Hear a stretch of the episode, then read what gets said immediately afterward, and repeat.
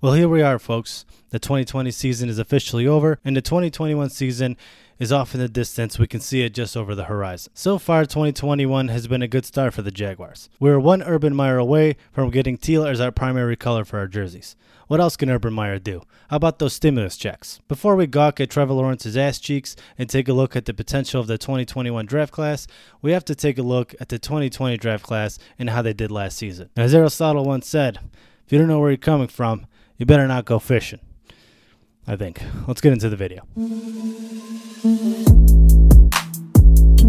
The 2020 season was a season that almost didn't happen. With the pandemic looming, it was no sure thing. But that didn't stop Tom Brady from walking around without his mask, sneezing and coughing on everyone that allowed this season to happen. The season wasn't the same. Stadiums had no fans, and those that allow fans didn't have the same impact hanging out with cardboard cutouts, trying to fight six feet apart. I swear, bro, if it wasn't for COVID, I'd break your fucking shit. Rookies came into the NFL, and their first experience with the professional football was a Zoom meeting with their head coach. Probably not wearing pants. Not a good sight if your coach is Doug Marrone. But if it's the Browns coach, now we're talking. Tough for rookies to deal with. But you know what else is tough? Eating a whole box of cereal. I thought it was going to be pretty easy, but I honestly struggled. Let's take a look at the 2020 NFL draft class for the Jaguars, and we'll give them a grade from a scale of the classic A to F. Starting with first round pick CJ Henderson. Am I allowed to give this one an incomplete? He only played eight games, and he showed some flashes of good play, but he also showed some flashes of bad play. According to PFF, he had a grade of a 57.9, and I think that's bad.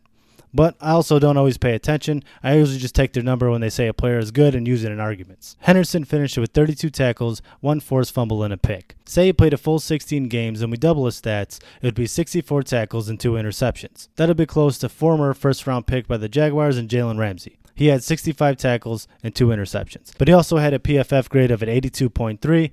I'm assuming that's better than 57 if my math is right. And I will say it's tough for any corner in this league, especially when your defensive line cannot generate any pressure on the quarterback. You're covering back there for ages. Our next first round pick was K'Lavon Chaisson aka Swiper Still Swiping. K'Lavon Chaisson had a tough rookie year, it seemed. He finished with 13 tackles and one sack, giving him a PFF grade of a 49.6. But as the season went on, he got his feet wet, and he definitely played at a more consistent level towards the end of the season. Of course, it doesn't help when your genius defensive coordinator has two 3 4 edge rushers running a 4 3. What, you're telling me he's never rushed a passer with his hand in the dirt? You son of a bitch, I'm in. While his stats definitely don't pop out on the screen, he showed some flashes towards the end of the season, and for that, that, I give him a C minus. Moving on to our next draft pick, Huncho Viska, aka Laviska Shenault. Huncho Viska was our most productive drafted rookie.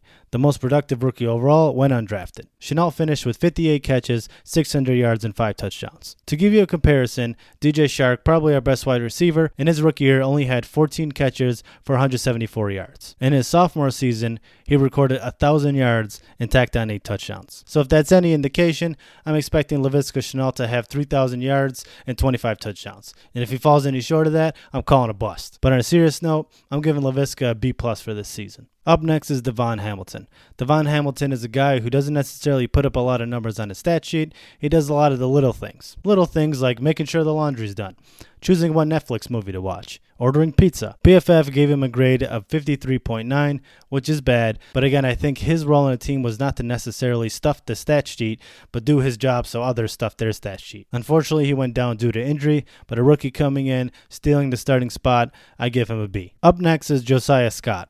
I generally don't remember him being on the field, but he finished the 2020 season with 10 tackles, so I give him a C. When in doubt, go C. We then picked up Shaquille Quarterman, who was basically a special teams guy for us. He had a total of four tackles on the season.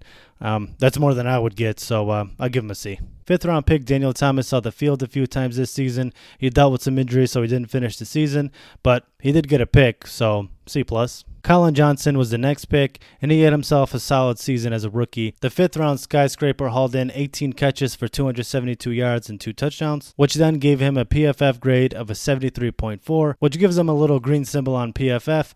And from what I've gathered over the years, green is good. Johnson provided a big target for the Jaguars, coming down with a lot of contested catches, and could definitely be a red zone threat in the future. So for this season, I give him a B2. Next on the list is Jake Luton.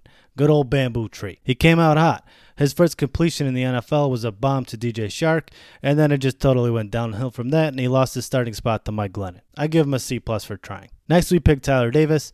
Honestly, I don't think I've seen him suit up at all. I feel like I remember one time he dropped a pass. I could be totally wrong. So should I give him a C? That'd been pretty nice. I feel like he could, he could use a C. And last but not least, we have Chris Claybrooks, who was drafted specifically to be a return specialist for the Jaguars. And every time he was back there on kickoff, he just dropped the ball. So we never actually got to see him do that. So that's no fun. He did fill in that corner, which he probably wasn't expecting to, but life comes at you fast. And he finished with a PFF grade of a 55.4. But I'm going to be nice to the guy. He wasn't supposed to be a starting corner for us, but he was thrust into that position. He did the best he could. I give him a C. Why not? And of course, I have to mention James Robinson. He went undrafted, but for what he did this season, I definitely got to put him on the list, especially to make me feel better. So James Robinson, he earned a grade of an A plus run James Robinson. Not the easiest rookie class to evaluate. The team did not have a lot of talent, and a lot of rookies who were drafted for depth were thrust into the starting spot due to injuries and just generally they're the best guy available. And it was even hard to see that who was doing their job or not. Offense, of course, was hard to judge because we had three different QBs, all that similarly gave us the best chance to win, according to Doug Marrone. But for James Robinson and Laviska Shenault to put up the numbers they did, you definitely got to give them some credit. Defense was hard to judge because we basically traded away all our talent and did a whole revamp. We had a really bad defensive coordinator, so I'm not going to be too hard on those guys. So the jury's still out on this draft class, of course. But next year, I think we'll play at a more consistent level, which would give us a better idea of what these guys truly bring to the table. And next year, we'll be playing more consistent because of Trevor Lawrence. Trevor Lawrence just finished his pro day, and next week I'm probably going to do a video on his pro day and what we saw from him that day. Thank you all for watching. Thank you all for all those who subscribe to my channel. Your support means a lot to me. Don't forget to hit the like button, and I'll see you next video.